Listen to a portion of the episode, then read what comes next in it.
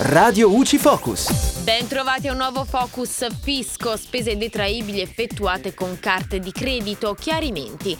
In linea generale, il cosiddetto principio di cassa stabilisce che gli oneri e le spese che prevedono una detrazione di imposta o una deduzione dal reddito complessivo devono essere indicati nella dichiarazione dei redditi relativa all'anno in cui sono stati sostenuti e idoneamente documentati.